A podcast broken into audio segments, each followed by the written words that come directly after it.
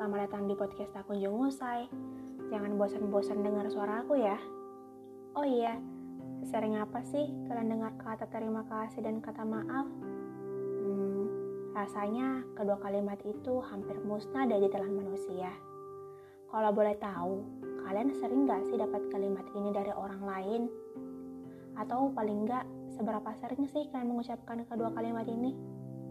Nah, kalau kalian jarang ngucapin, Mungkin gak sih kalian gak pernah merasa bersalah? Atau gak pernah minta bantuan orang lain?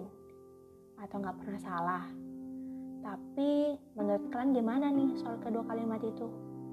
Oh iya, banyak loh orang gengsi buat ngucapin kedua kalimat itu. Susah apa sih buat bilang terima kasih ya, maaf ya? Padahal nggak ada yang salah kan? Atau emang benar kedua kalimat itu bisa menghilangkan kehormatan kalian? Gak tahu juga sih.